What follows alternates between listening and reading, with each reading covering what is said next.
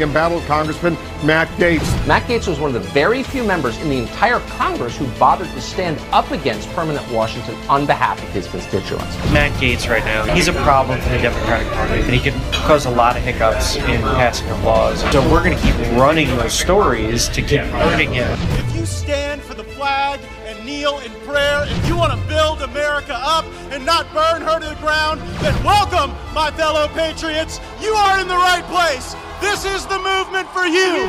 You ever watch this guy on television? It's like a machine. Matt Gaetz. I'm a canceled man in some corners of the internet. Many days I'm a marked man in Congress, a wanted man by the deep state. They aren't really coming for me. They're coming for you.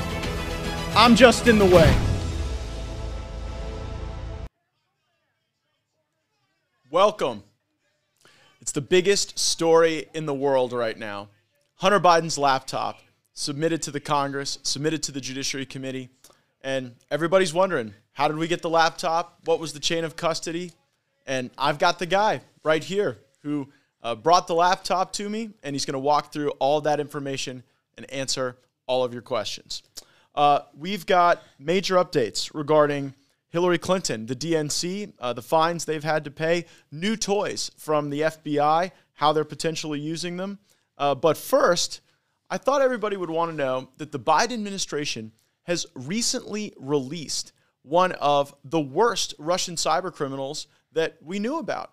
One of the very worst. And you have to wonder like, what did we get for that? Releasing a Russian cyber criminal right now. I mean, everything you hear out of the Biden administration is how tough they are on Russia, how they're exposing Russia. And so, what would it be that would cause them to release Alexei Burkov? Alexei Burkov. Now, here are the key points on this particular cyber criminal that the Russians got back. In 2019, the Trump administration secured his extradition to the United States. He was pursued for years on hacking charges, identity theft, wire fraud, computer intrusion, money laundering. He had a website called Card Planet that sold credit card and debit card information, 20 million in fraud purchases. And then in August 2021, the Biden administration released him from federal custody. Our good friend, the leading Republican on the Judiciary Committee, Jim Jordan, asked the FBI cyber chief about this decision from the Biden administration Take a listen. Why did the Biden administration release Burkov? Sir, uh, Mr. Burkov was investigated um, by the U.S. Secret Service, uh, not by the FBI. Um, I don't know specifics. What I do know is that there was no swap or concession, and it's my understanding that his release. So we didn't get anything for it? Sir, to the best of my knowledge, there were no swap or concessions. Why do you think we? I mean, you've said Russia. Uh, your, your, statements today: formidable foe, foremost adversary, and the threat is current. Mr. Burkov has been described as an asset of supreme importance, one of the most connected, skilled, malicious hackers ever apprehended by U.S. authorities, and you don't know why we let him go? No, sir. It's a Department of Justice question. but you're the director of cyber at the FBI in the Department of Justice. It's part of the Department of Justice, right?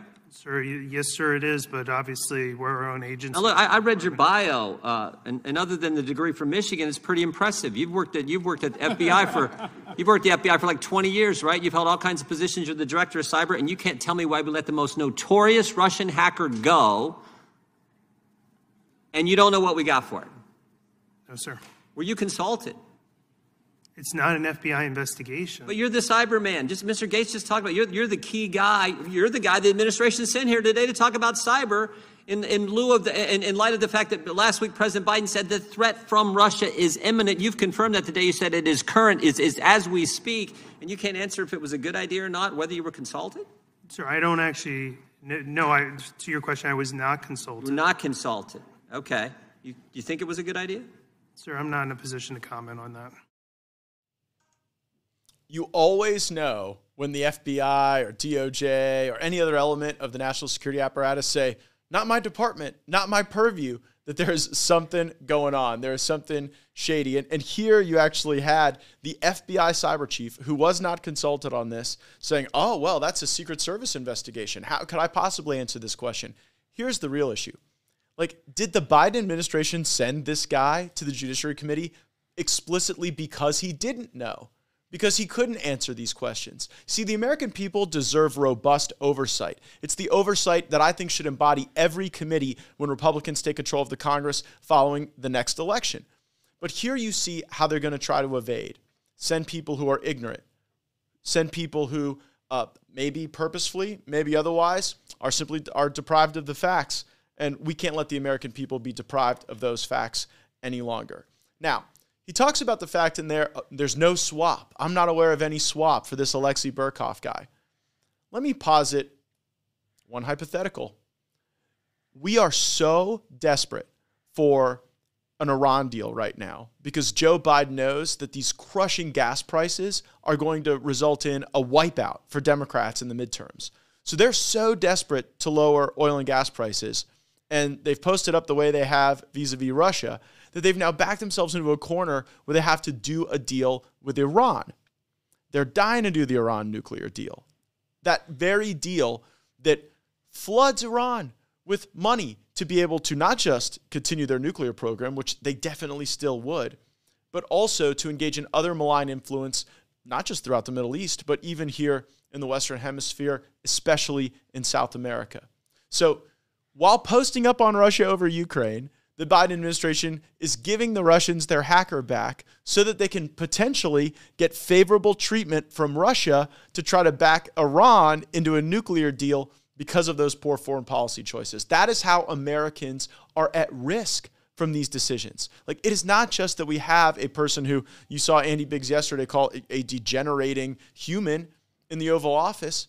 It's that the decision making process puts our financial system at risk, our critical infrastructure at risk, our businesses. Everything that Americans hold dear is endangered by the just the cacophony of strategic failures from the Biden administration, giving back Alexei Burkov, undeniably one of those failures. There is also breaking news uh, regarding the 2016 election. Imagine that. Hillary Clinton's problems with fines and, and other issues. But really, what I thought was uh, quite telling about the spying and the lying came from my colleague Dan Bishop in the House Judiciary Committee. So we're all very well aware that we've got these Durham indictments that specifically go into the methods that the DNC and the Hillary Clinton campaign used to engage in illegal spying. Remember, while they were accusing Donald Trump of being an agent of the Russian government, just take a listen from Dan Bishop to what they were up to. Uh, Director Vorndran, has the FBI taken new steps since 2017 to ensure that private government contractors do not abuse access to sensitive U.S. government data stores for self serving purposes, including political purposes? Sir, I'm not familiar with the background of your question. Can well, it, the DOJ claims in, in court that Rodney Joffe, uh, aka Tech Executive One, exploited sensitive DNS data reflecting internet traffic to and from Trump Tower, to and from Donald Trump's personal residential apartment building, and the executive office of the president. He allegedly affiliated with Clinton campaign officials, including Michael Sussmann, who had been a, a cyber t- uh, lawyer at the DOJ and tech researchers at Georgia Tech to fabricate plausible sounding but false allegations about connections between Trump and a Russian bank before the election in 2016 and then after the election about the use of a Russian made phone. Both of these were scams. Mr. Sussmann fed them to the FBI at the highest levels while conceal- concealing his political mo- motives. So that's the background. And the question is has the FBI taken new steps since 2017 to see that um, these awesome stores of sensitive data that the U.S. has are not being exploited for political purposes by private contractors. Sir, I mean, compliance is obviously important to us. And, you know, just taking a little bit broader view, we've obviously taken a lot of reform steps um, over the past couple years. Many of them have been in the public, whether it's FISA, Woods, 702. Um, so I can't speak specifically to your question. I don't know the answer, but the Bureau has taken a lot of reform steps through that time period that all have been discussed in public forums such as this and in the media. Well, you, you, mentioned FISA, Woods, 702. So I think you're talking about the Woods file abuse in the FISA applications. I don't think I'm asking about that. Can you think of any uh, reforms that have been taken specifically to see to it that this kind of private contractor abuse of these data stores can't happen? Sir, not at this moment. I cannot. Um, what are the secu- cybersecurity implications of a private company being able to intercept internet traffic to and from the White House? Sir, I, I'm not here to talk about those Look, matters. you, you've said what you're here not to talk about. I'm, I'm a, a member of Congress asking you for something within your knowledge is a question you're bound to answer, sir. Do you know what the cybersecurity implications are of data being intercepted into and out of the White House? Do I know what the cybersecurity implications are? I, if you're asking me if I know what the policy is that backs up when we can and cannot. That's not what I'm asking you. I'm asking you what the implications are, the national security implications of intercepting data in and out of the White House and a private company having access to that. Yes, in general terms, yes. There, there are exposures from that, wouldn't you agree? Yes, sir. This article from the Wall Street Journal entitled Durham Probe Reveals Government Access to Unregulated Data Streams, February 26, 2022. Have you seen that article? No, sir, I have not. It relates uh, that the latest developments in the high, high profile criminal probe by special counsel John Durham show the extent to which the world's internet traffic is being monitored by a coterie of network researchers and security experts inside and outside of government. Uh, there are concerns, obviously, about the privacy implications of private cybersecurity companies being able to tap into the web traffic and then give that data to government at any particular level without warrants or court orders. In what ways does the FBI rely on this kind of data in their investigations? Sir, as I said earlier today, the uh, when you look at private sector broadly defined, but when you look at private sector a little bit more narrowly defined about who provides infrastructure for networks, servers, computers, et cetera, those network providers obviously see a lot of traffic. They see my personal traffic, they see your personal traffic on a very routine basis. We have subpoena processes that we go through to request that information when it's relevant to an investigation. Um, so that is how we interact with those companies on a routine basis from an investigative perspective. Well, my time's about to expire. What this article relates is that a lot of that information can be accessed without warrant. And that's exactly the problem I'm talking about. You've spoken two times to the priority given to the FBI at the highest levels to the imperative of protecting the rights of Americans, particularly First Amendment rights, Fourth Amendment rights. And I'm looking for some indication that those are more than empty words, more than just a platitude. Uh, I'm stunned that uh, above all the things we've talked about today, that you can't even speak to something that an abuse that is out in public based on allegations of the of the Department of Justice involving the use of cyber data. Uh, is there anything that you can offer to the American people to improve their confidence that the FBI is indeed protecting their rights beyond just platitudes? The time has expired. The gentleman, the witness may answer the question. Sir, you're very familiar with the legal process that we have to go through to obtain information from any number of companies or even from victims in certain cases. That is our baseline protocol of how we do business. I'm unfamiliar with the article, so I cannot speak to what it actually says in there. Mr. Chairman, ask unanimous consent uh, to uh, submit for the record the article from the Wall Street Journal entitled Durham Probe Reveals Government Access to Unregulated Data Streams. Without objection. We're back live uh, here in my house office in the Longworth office building. That was withering questioning from Congressman Dan Bishop of North Carolina, and it showed that these people were so hell bent to get Trump that they were actually willing to jeopardize other critical data, other critical infrastructure, things that our country has to keep secure. But see, none of that mattered to them. They want to piously tell you that this is all about protecting our country. That's why they had to go after Trump. Trump was some great threat to the country. But now that we're getting the indictments, now that we're getting the information, we see that they were willing to endanger everyone just to appeal to their desire for power. It's a very sickening thing. And speaking of sickening, Hillary Rodham Clinton, the DNC, back in the news, paying $118,000 in fines for lying about what they were due, doing all over the place to curate lies about President Trump. Take a listen. The Federal Election Commission is now fining Hillary Clinton and the Democrat National Committee over the way it paid a firm to produce the notorious Steele dossier. The Clinton campaign has been fined $8,000 and the DNC slapped with a $105,000 penalty after a 2016 letter revealed that they violated campaign finance rules. The FEC says both parties failed to properly report payments for opposition research and the production of the dossier, instead labeling the payments legal services. Former President Trump now asking, where do I get my reputation back? I'm joined back here in the Longworth office building by Vish Burra, and Vish is going to get into the Hunter Biden laptop, uh, some prior segments we've done on the show regarding what was going to happen, how these events were going to unfold. It was all very predictable, very predicted by this guy. But before we get into the laptop, the chain of custody questions that everyone in America is asking, you're a New York man. Hillary Clinton, I guess, is a New York woman. Certainly, certainly not an, not an Arkansas woman. I mean, what what do you make, Vish, of this dynamic where when people like George Papadopoulos are accused of lying, they go to jail? You know, when people like Mike Flynn are accused of lying, and I'm, I don't even think he did, you, you see a life destroyed. Yeah. You see a career tarnished. Yeah. But when Hillary Clinton and the DNC, like, they didn't lie on some innocuous matter. They lied about how they were characterizing the private intelligence network that they had set up to go and bamboozle the media and the government and Nellie Ohr and Bruce Ohr at the DOJ. And you know what? Just pull out the checkbook, write a check, $118,000. Your reaction. Well, I think it's very important to take the signal out of all these actions that were taken by the FEC.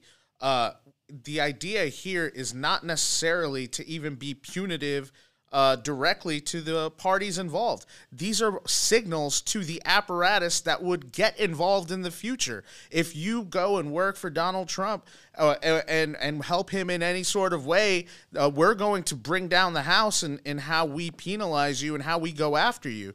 Now, if you help Hillary and the DNC break the law, just make sure you have a checkbook ready. Yeah. So so if you if you purposefully jeopardize our data, Yeah. Like Congressman Dan, Dan, Dan Bishop demonstrated, if you purposefully go and hire a private intelligence network, hire the wife of a senior DOJ official to shuttle your nonsense through DOJ leaks to the New York Times and, and whoever else, if you do all that stuff, it, the consequences are fine.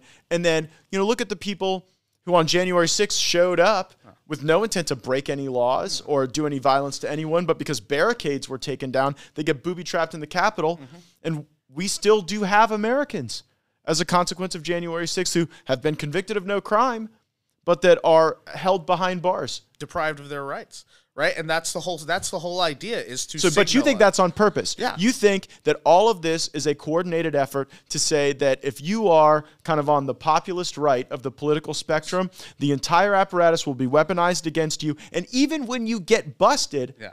doing the will of the regime, being a shill for the Clintons, hey, nothing. 100,000 and change can't solve. It's all about setting the example. This is the example when you work for a populist president, and then this is the example when you work for the regime approved candidate.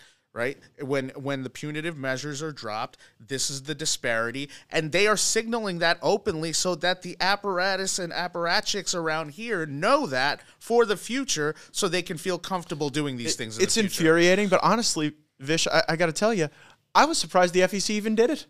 I mean, like, like, how low do our expectations have to be that when you're like, oh, you know, my goodness, Hillary Clinton and the DNC had to pay a $118,000 fine, you're actually glad that that at least it's documented that we were telling the truth and that they were lying. I mean, when I said that it wasn't Trump colluding with the Russian Federation, it was the Clinton campaign shuttling and nurturing and fostering these lies with their own lying distribution network. I mean, people said that I should put a tinfoil hat on. Mm-hmm. That I should be removed from the Judiciary Committee. And, and at least now, even though the punishment isn't there, the fact pattern is there. And the question is when Republicans get power back, are we going to be able to bring sufficient accountability? I'm here with Vish Burra. You're the executive secretary of the New York Young Republican Club. You're uh, uh, very active on matters of policy. Uh, you think about these things a lot. What's your confidence level that Republicans will be able to administer accountability for the facts that we are seeing come out now? Well, I would hope that if it, that the the Republicans when they take back control, that they would pursue these matters of accountability, especially amongst our investigative agencies, where we want to believe that when they are taking actions against folks, that that, that those actions are backed up with integrity and logic and facts. And uh, we have lost faith in that you know many times over can we i mean can we just think about the juxtaposition of the steele dossier story compared to the hunter biden laptop story the right. steele dossier story was sprung out of uh, a BuzzFeed report. And think about that when the Hunter Biden laptop story was sprung out of the New York Post. The New York Post is a 200 year old newspaper started by Alexander Hamilton.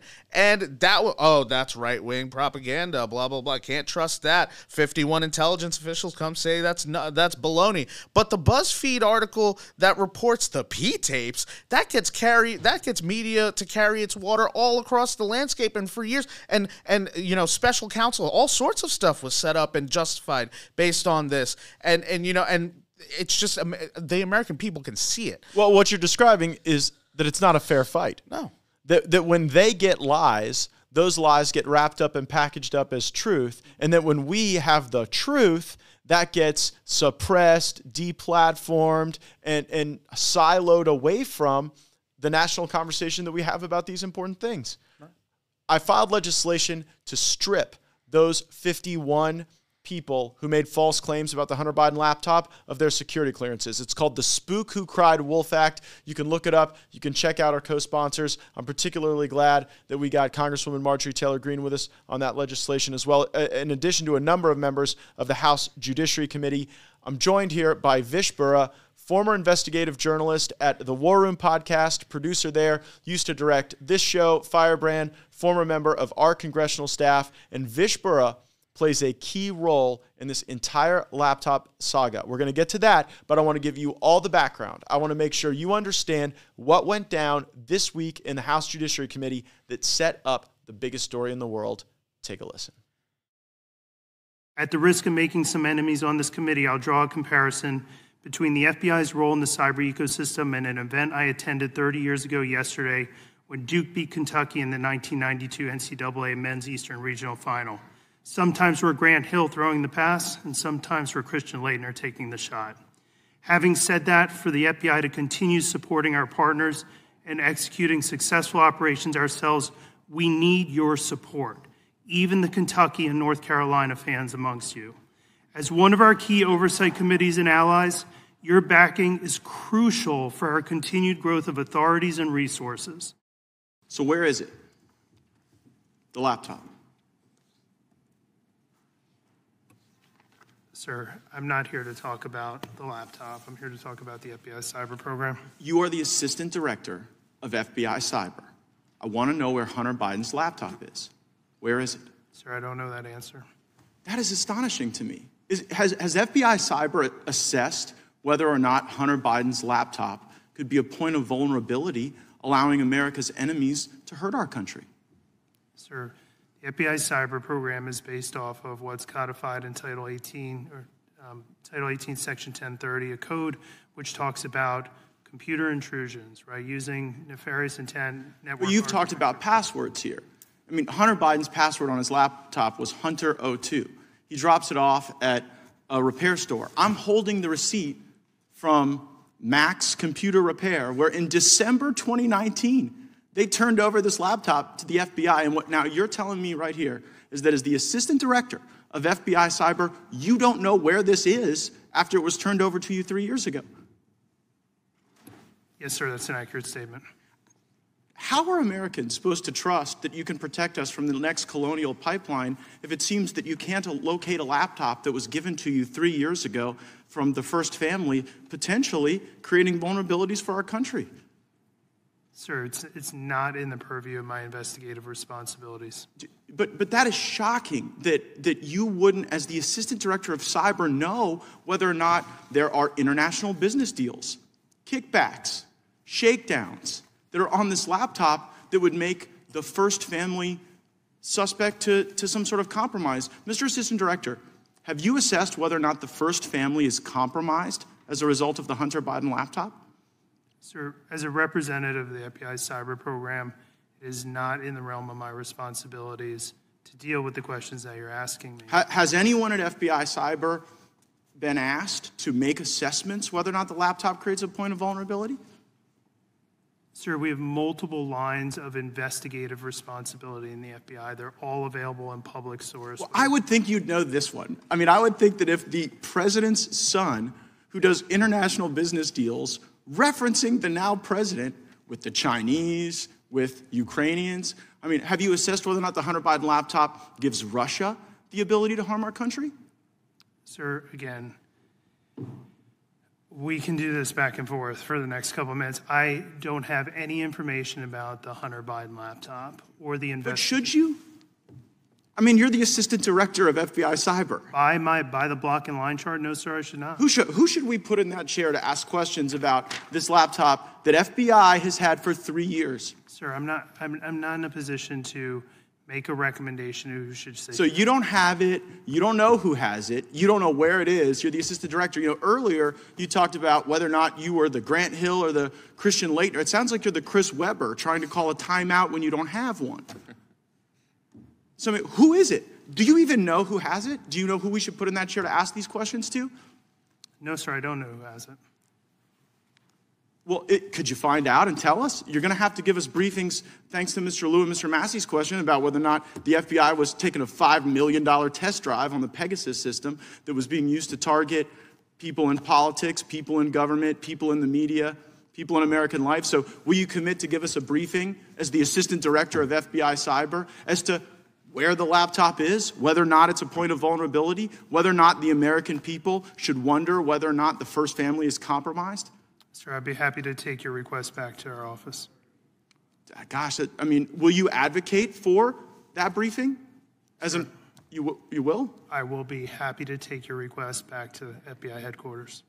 Well, will you, do you believe that that is a briefing that the Congress is, is worthy of having, I guess? Sir, I'm, I am, I'm not going to answer that question. Right? I'm here to talk. The Is that- is that invitation, no, sir, timeout? the invitation says oversight of the FBI's cyber division. It does not say anything. Well, well, about right, the but I mean, this is this is a cyber asset. This It's is a not a point of asset. vulnerability. If there are passwords, if there are business deals, if there are references to things that could harm our country, like you can't even sit here right now and say that you know that there's not a point of vulnerability. Maybe there are other crimes, maybe there are tax issues or whatever, but as it relates to our, I mean, it, is the first family sufficient cyber infrastructure to protect? You don't even know if they're compromised. Tell you what, Mr. Chairman, I seek unanimous consent to enter into the record of this committee the contents of Hunter Biden's laptop, which I'm in possession of. I'm not.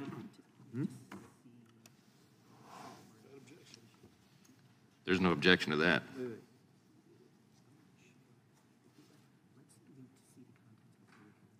So I, say, I can't say no objection.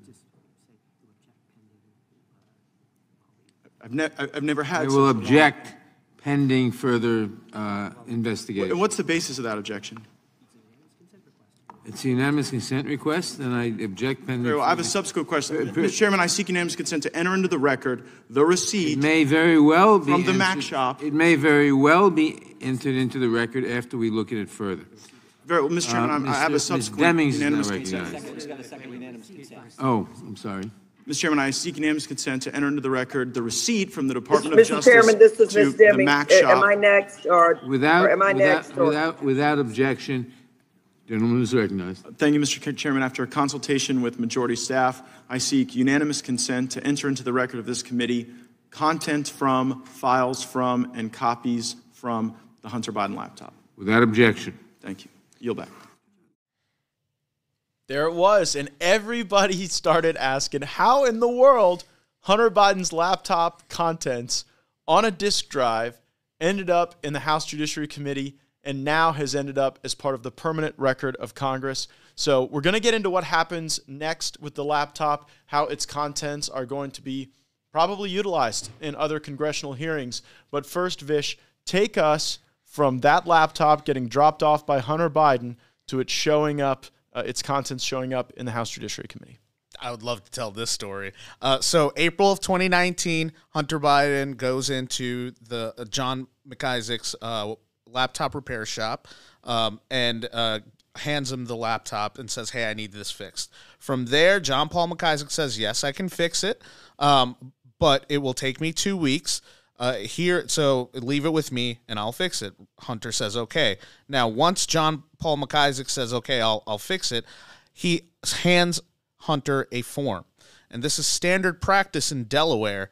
Um, and I think it's uh, it's actually le- uh, legally described in Delaware, but standard practice in this this industry where the laptop repair shop owner will uh, take the laptop and repair it, and then once once he uh, tries to return it to the owner and seeks payment for the services, uh, if that laptop repair shop owner tries to get paid and after 90 days doesn't hear back or, or doesn't uh, get a response uh, for for the uh, repaired property, that property then becomes the laptop repair shop owners, and that so so this act the the ownership of the laptop actually changes according to Delaware law based on non payment by Hunter Biden for the repairs and based on the duration of time mm-hmm. between when that was dropped off and and ultimately um, was in the in the ownership legally right. of Mac Isaac. Right, and if it wasn't the the legal statute, there was a a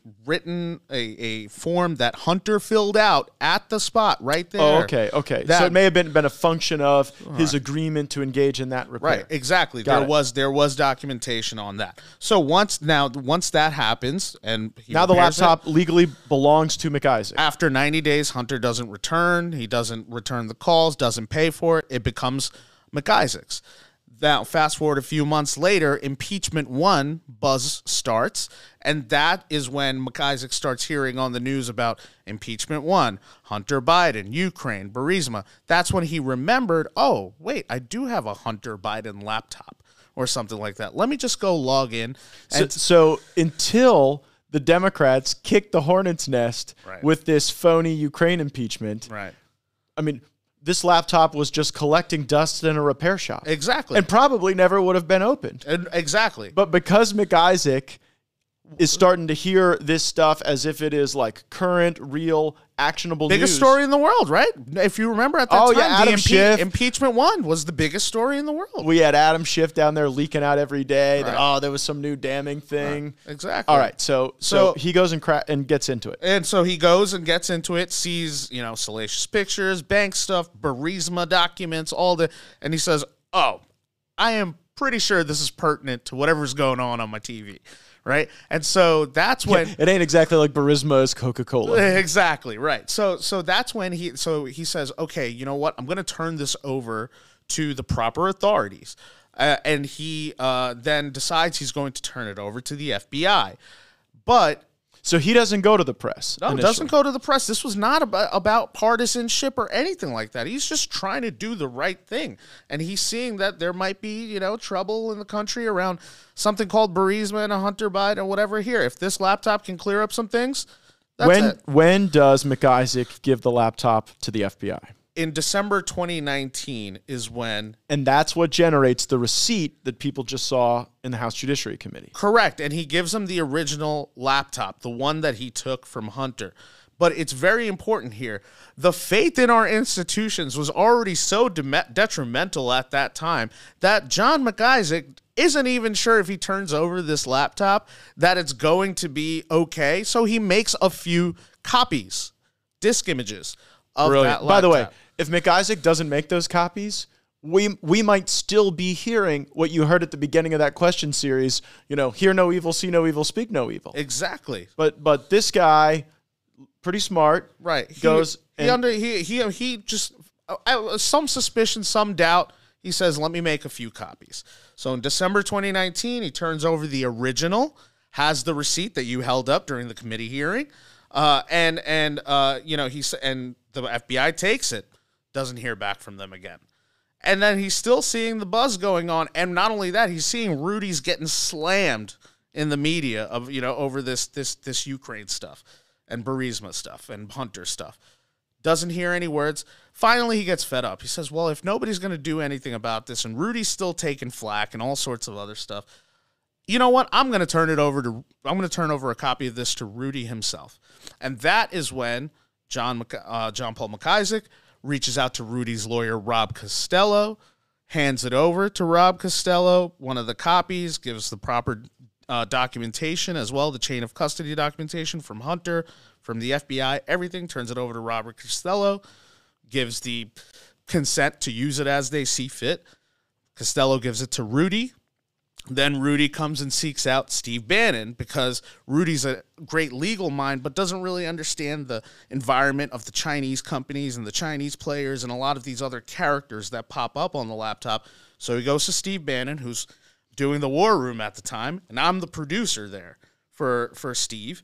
And so that's when The founding producer. the found no, one of the one of the founding Wanting to. Okay. one of the founding producers of War Room Pandemic. And if you know, look, quick shout out, War Room started on impeachment, right? The impeachment one. So that all flowed in, and and now we so got, as part of the war room journalism, ta- talk to me about how you and Bannon get a hold of this thing. So so now now so we get a hold of it in conjunction with Rudy, and we're just we're stuck. So he Steve hands me the laptop and says, you know, I need you to go through this thing, make it your best friend, know how to you know where everything is.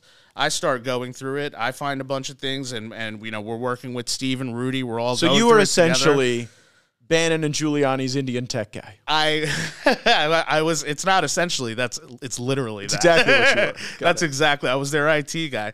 Um and uh and so we go so we're going through all this stuff and that's and then I learned how to make a copy there in, in that process. And once I learned how to make the copies, then I started making copies for whoever was asking and that knowledge stuck with me to this day. So you day. guys weren't trying to hold this information close. No, no. You you were trying at this point in time to proliferate the to, information. to, dis- to disseminate the information. what kind of reaction did you get from the media?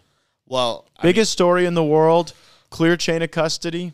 I, so I mean, I, I- don't think I need to really explain it, but just to go over, it was immediately, uh, you know, nuked by Twitter, where you couldn't even share the story through DMs. Right, you couldn't share this. Uh, the, the distribution was limited on Facebook. Uh, you had, you know, uh, eventually, then the, the the deep state comes out, and you have these intelligence officials saying it's Russian disinformation. Then the media takes that and runs air cover saying it's Russian disinformation. We can't cover it. We uh, it's Russian disinformation. We can't cover it. We can't talk about it. You'd think it was Russian dis- disinformation; they could at least find it. right no and and that's that's right and so What a right- joke. and and so yeah so once ago so once now i have copies i make copies for other people and i just you know after i left the war room i still have my own copy and that's when you know i came and worked for you, you over the last year and then we got a phone you know i got a phone call last week saying this guy's coming in and uh, we're going to need a copy and that's when i made the copy my copy I made one for you, handed it. Actually, I handed that copy to uh, your LD Isabella, who then handed it over to you. And then in the committee, that's what you held up. And that's how it ended up in that committee uh, meeting. Yeah. There's the chain of custody. Yeah. The most suppressed information in the world. Every powerful entity that we warned you about in the first episode of Firebrand big government, big media, big tech, all working together to deprive you of the truth, to be the arbiters of the truth themselves. And then you get Mac Isaac to Giuliani to Bannon to Burra to Gaetz to now all of America. But you know, Vish, when you were working in this congressional office, you kind of called this. I mean, it, it, we we went through uh, some of the features of the laptop substantively that really concerned us. So if, if you're interested in some of the specific deals on the laptop that gave Vish concern as he was going through this, you can go back and watch the episode of Firebrand uh, called The Hunter Files. But when it comes to what you're now seeing today in the media as a reaction to our work earlier this week, uh, this is what Vish told you was going to happen. Have we heard the last of Hunter Biden? Absolutely not. So what I will say is that um, I am probably still the only person uh, on this side of America that could competently make a copy of this thing, and I've distributed over forty copies to multiple outlets that have uh, peaked. Their interest has peaked after you know Joe Biden has won, he's firmly in place, and now people are looking for point uh, ways to make their own bones now. Now that you know they don't have to worry about being the pariah, and so there the the interest level has gone up in the Hunter Biden laptop since, and um, I believe you will start seeing more mainstream outlets uh, verifying this thing and coming out and saying that they're that you know this thing is real and these are things that have to be addressed.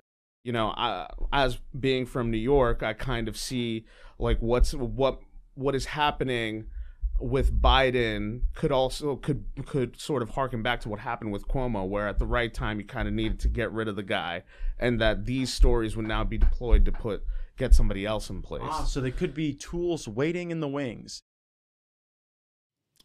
Waiting in the wings, indeed. Now you see a couple things happening in the mainstream media. First, they're doing exactly what you predicted, and they're starting to walk back the challenges on authenticity. Mm-hmm.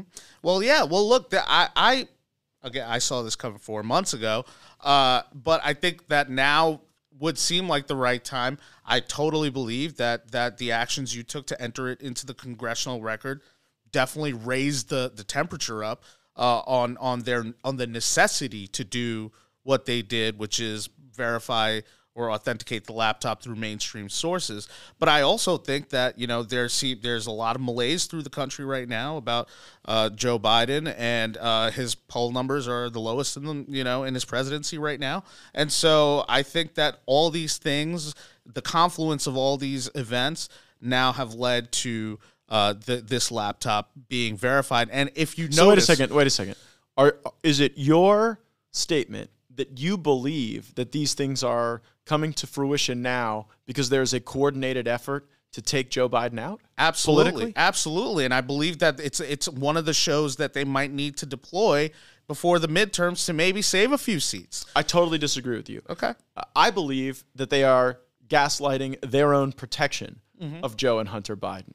I don't think there's anybody at the DOJ or FBI thinking they're going to make their career out of convicting Hunter Biden of anything short of like some little slap on the wrist to sort of inoculate him, right? right. Like well, a like a vaccine one. Well, say. that's yeah, but, but, that's that's what I think. I mean, I think that also if you look uh, closely at the Washington Post. The Washington Post did two stories. One of them was a story just about how they authenticated the laptop, and they in that story they so, they tried to sow a lot of discord and confusion by saying that we can only authenticate some stuff, can't authenticate the other stuff. And what I think this is is an attempt to control the landing of uh, Hunter, you know, of how this case goes, and basically make sure that whatever is prosecuted or is is whatever stories that they can that they're okay with having prosecuted right? And so like a planned release, like a planned release, you're controlling the land, you know, controlling the crash landing. Right in Florida, Lake Okeechobee sometimes gets so many pollutants in it mm-hmm. that the people around there decide to like release some water yeah. because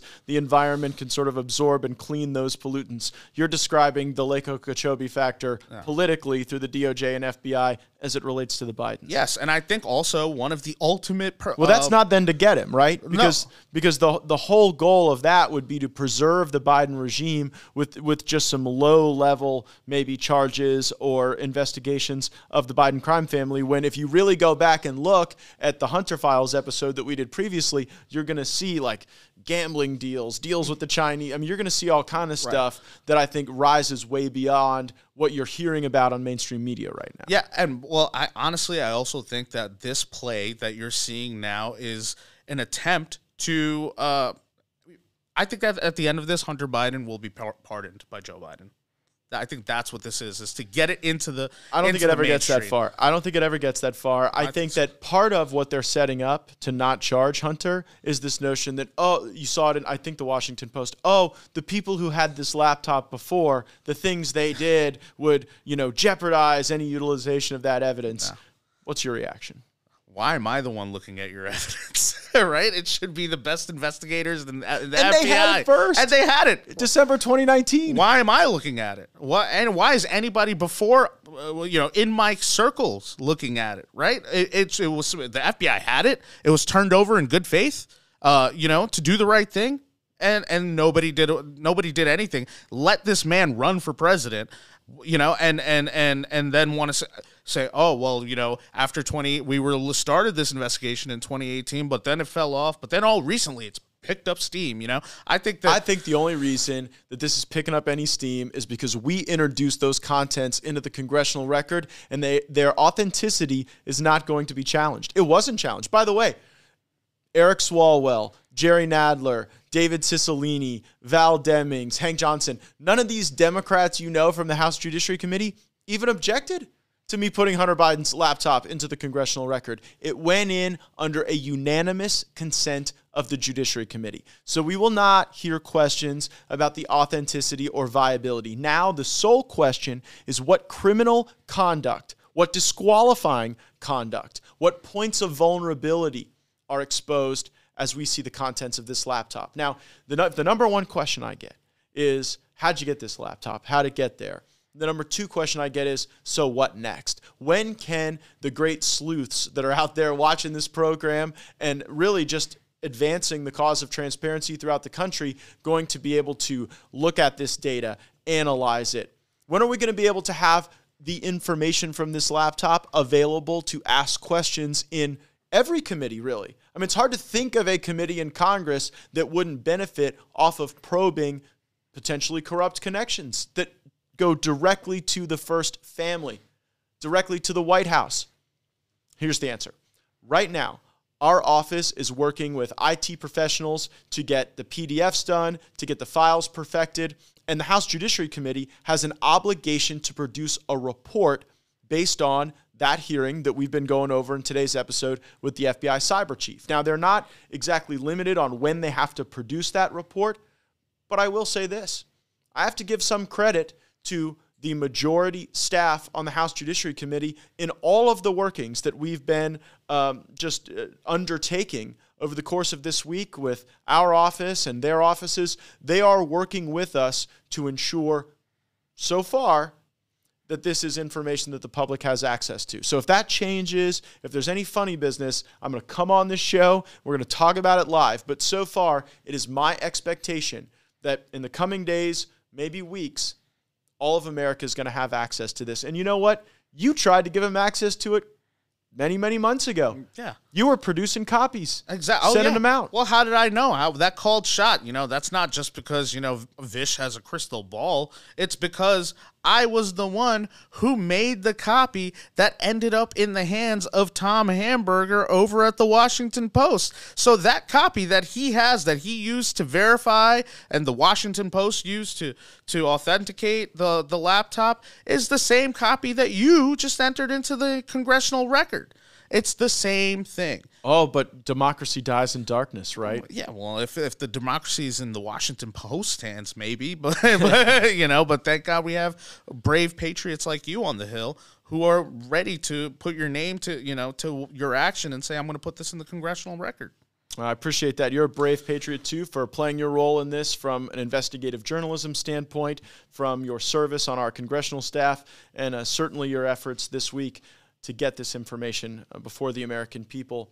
And information is indeed the new domain of intelligence collection, warfare, so much of the conflict that we see. And so, for a moment, just imagine a computer program that can hack into your phone requiring a single click on your end. It's called a zero click exploit. All they need is your number and they're in, undetectable, and it self destructs remotely. This is not science fiction, it's Pegasus. Pegasus is the name of a Trojan horse spyware program created by the Israeli cybercrime company NSO Group. And as of 2022, Pegasus was capable of reading texts, tracking calls, collecting passwords, location tracking, accessing, targeting a device's microphone and camera, and harvesting information from apps, WhatsApp, Signal, even peer to peer. Essentially, once they're in, they have total control of your phone. And getting in no longer even requires human error or even human action by the target. This would be the end of phishing exploits. Well, thank God, goodness this technology wasn't just like created by our greatest ally, Israel, right? Not so fast. NSO Group has sold this technology to countless state actors and even local police forces all over the world, from Mexico to Saudi Arabia. And recently, it has been confirmed that our own FBI paid $5 million for the Pegasus software. It's even likely that Mexican drug cartels are using Pegasus through their corrupt collusions with Mexican government officials. And these are just the customers that we know about. There's probably non state actors too. It's safe to say that Pegasus isn't being sold responsibly, certainly not being used responsibly. And now Israel won't sell the tech to Ukraine because they don't want to piss off the Russians, but they'll send it to a narco state on our southern border. It's just beyond irresponsible. So, what does it mean for us? Here's what Edward Snowden had to say. What needs to happen now? We have to stop this. Uh, inaction is no longer an option. Uh, if you don't do anything to stop the sale of this technology, it's not just going to be 50,000 targets, it's going to be 50 million targets, and it's going to happen much more quickly. Than any of us expect. Uh, the way we do that is to halt the trade around this technology. Uh, it doesn't matter who you are, it doesn't matter what you do. Your position isn't going to protect you. If you're a minister, a prime minister, guess what? You're on the list. You're Supreme Court justice, you're on the list. If you're an ordinary person, guess what? You're on the list too. All you have to do is come to the attention of somebody with money to pay any one of these companies for the tools to break into your phone. We know right off the bat that Unfortunately, we can't trust our own intelligence agencies. The FBI, NSA, CIA, ATF, and DEA have just a piss poor track record when it comes to protecting individual liberties and respecting the Fourth Amendment that's supposed to bind them. They don't think so all the time. We know how the FBI spied on the Trump administration before and during the Trump presidency. We know about the robust surveillance state that the FBI has to entrap poor boomers who entered the Capitol grounds on January 6th. Was Pegasus involved in that? We don't know. We know the FBI had it, paid 5 million. And we can't really say for certain how the FBI has used this technology. But we know our allies and adversaries have used it. According to the Pegasus Project, which is an investigative initiative by Amnesty International, Forbidden Stories, and dozens of other news organizations, authoritarian governments have been using it, and we know, to surveil and kill anyone who doesn't fall in line. As many as 14 heads of state, countless government officials, journalists, they've all been targets of Pegasus. There is no way to tell how many. We do now suspect that targets of Pegasus did include Jamal Khashoggi. He was assassinated and killed. But we're just getting started. Like, was Hunter Biden a target of Pegasus? How could he not have been? Was I? But we are going to get these answers. Allies spy on allies, sometimes more than they spy on enemies. This is a well known fact. Israel spies on the United States more than you might think. And of course, Israel is not an enemy, they're our friend. But the question remains how many journalists, politicians, lobbyists, how many of them are impacted by this Pegasus software? And does it impact our foreign policy? Blackmail can be a very powerful tool. Was Hunter Biden the target of foreign intelligence? We've seen the contents now of the hard drive. Who had access to it before we did? If a family member or a politician is compromised, don't you think we should know? How many Americans have been targeted by foreign intelligence agencies or our own intelligence agencies for that matter? To get these answers, I'm glad that we've got Thomas Massie asking some of the tough questions. Here's that clip from the House Judiciary Committee. Are, are you aware of a uh, piece of software named Pegasus? It's uh, provided by NSO Group, Israeli software company. Yes, sir. Does the FBI use this program? It looks like they had a license to it for $5 million. Yeah, so, um, so the FBI uh, has not and did not ever use the NSO products operationally or in any investigation. Uh, we did buy a limited license for testing and evaluation. Those limited licenses are part of our normal exploratory process to understand what other technologies are out there. Uh, but again, we have never purchased it for use operationally or in an ongoing investigation. So your, your division hasn't used this spyware domestically? No, sir. Um, have you detected the use of this software um, domestically? Sir, there's reporting um, in the media about Apple filing a lawsuit against NSO, and there's a lot of information in that article. Um, I can't comment further on your question truly due to classification, but if that is of interest to you, we could consider a, a background briefing. Does the FBI itself exploit the SS7 flaw to access cell phone contents? Sir, I'm not in a position to answer that question. I don't know the answer. Uh, previously, uh, Congressmember Massie uh, asked you about a briefing. I just want to make sure, will you commit to a bipartisan briefing classified on Pegasus and the NSO group and the SS7 issue? Sir, and uh, yes, and if I can expand, I mean, it's very important for me personally as a representative for the cyber program at the FBI to keep that as an open invitation in both directions between all of you and me, and from me to all of you, that whatever information that you would want access to, we would try to facilitate that. Just think about that. When Ted Lieu, not someone I quote often, asked the question of the FBI cyber chief whether or not federal law enforcement was breaking into people's phones, the answer was, gosh, he just doesn't know. We're going to get these answers. The briefing that Congressman Massie and Congressman Ted Lieu just referenced is going to happen, and I'm going to have updates regarding legislation, changes in authorities that we might be taking following that briefing on Pegasus. Vish, thanks so much for joining me today on Firebrand Live. We're here in the Capitol. We're bringing the news, we're breaking through the fake news, and we hope you join us for our next episode.